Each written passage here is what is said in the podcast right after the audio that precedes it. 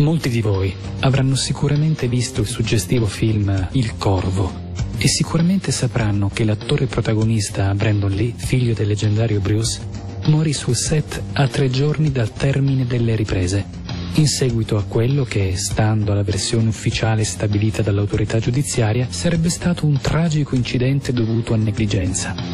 Il frammento di un vero proiettile modificato per essere a salve e rimasto per errore nella canna dell'arma da fuoco di scena, penetrò nello stomaco dell'attore, proiettatovi accidentalmente dallo sparo a salve di un Chuck successivo. La sequenza in questione, contrariamente a quanto taluni credono, non è presente nel film. Il girato sembrerebbe infatti essere sparito nel nulla. Secondo la teoria della cospirazione, un delitto di matrice esoterica deve essere in primo luogo firmato. Per firma intendo l'esistenza di un particolare valore che si ottenga applicando la numerologia alla data di morte della presunta vittima. Nel caso degli illuminati il valore è 11. Applichiamo dunque le regole della numerologia alla data della morte di Brandon. 31 marzo 1993. Si ottiene 11. Ma analizzando i singoli fotogrammi della pellicola si scopre che essa nasconde qualcosa di più e che potrebbe essere sfuggito allo stesso regista nonché agli attori.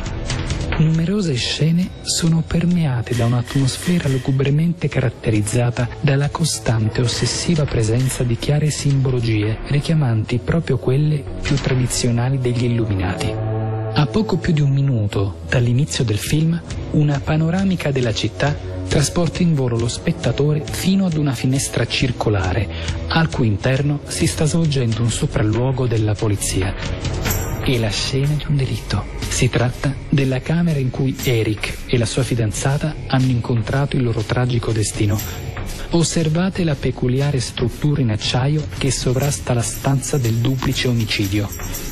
Sarà una coincidenza, ma la forma ricorda chiaramente quella della classica piramide, sormontata da un triangolo con un occhio al centro.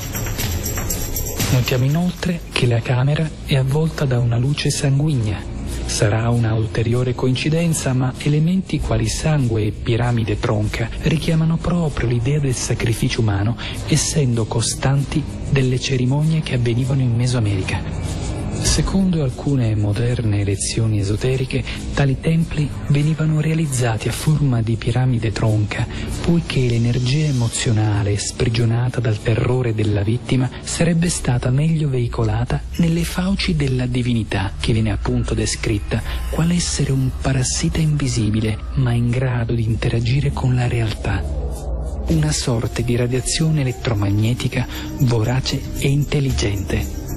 Tale mostro, in cambio di nutrimento, garantirebbe protezione, potere e prosperità ai vertici sacerdotali e, talvolta, esaudirebbe anche i desideri degli adepti. Questo sarebbe il vero, unico motivo per cui i rituali della fazione deviata degli Illuminati e di altri gruppi occulti di potere dediti alla trasgressione estrema prevedrebbero riti sacrificali. Nel film Il Corvo viene rappresentato anche uno stupro di gruppo che avviene sotto la verticale esatta della struttura a forma di piramide. Anche lo stesso Eric, prima di essere ucciso, viene trascinato al cospetto di quel simbolo e la stessa finestra circolare da cui precipiterà dopo che gli hanno sparato due volte, nonché l'intero edificio sono realizzati secondo un'architettura che ricorda una piramide tronca e l'occhio incastonato nel triangolo della divinità quanto vi ho finora esposto, pur essendo già abbastanza impressionante, è in realtà solo la punta dell'iceberg. Ad esempio, riscontriamo un graffito vandalico a forma di piramide sul muro a fianco l'entrata del cimitero dove sono sepolti Eric e la compagna. Altra raffigurazione piramidale è presente sul muro accanto all'entrata dell'edificio dove è avvenuto il massacro. Ennesimo richiamo è evidente quando Eric si reca al banco dei pegni di Gideon. All'attore che interpreta il corvo, Brandon Lee, viene chiesto di posizionare il suo occhio esattamente sopra l'apice centrale della W. chi glielo ha chiesto, che se ne sia reso conto o meno, ancora una volta ripropone allo spettatore subliminalmente l'immagine dell'occhio onniveggente. Altresì è possibile riscontrare la presenza di un gigantesco occhio ritratto su una parete che accompagna l'arrampicata di Eric appena tornato in vita lungo una scala.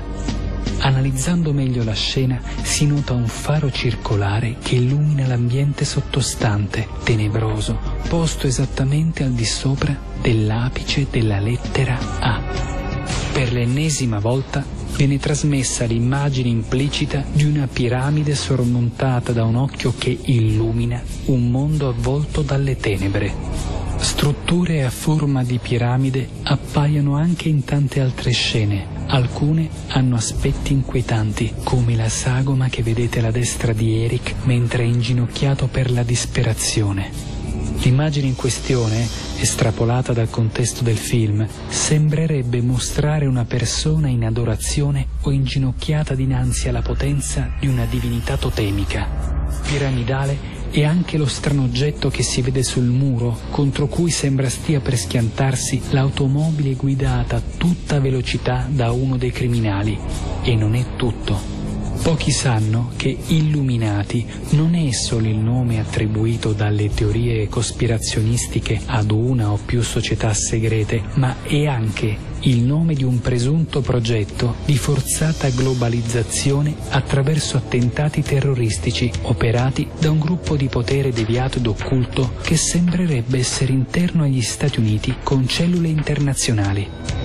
La ripresa atta a dimostrare che Brandon Lee sia morto in seguito ad un incidente non è reperibile. Per alcuni sarebbe stata sequestrata dalla polizia, per altri distrutta dagli autori del film.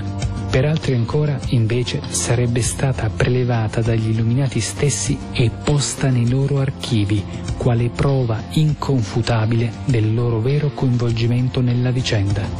Se così fosse, una fazione deviata degli Illuminati potrebbe aver consapevolmente orchestrato di giustiziare e sacrificare il protagonista del Corvo, anche anni prima della realizzazione del film, all'insaputa della maggior parte di coloro che vi parteciparono.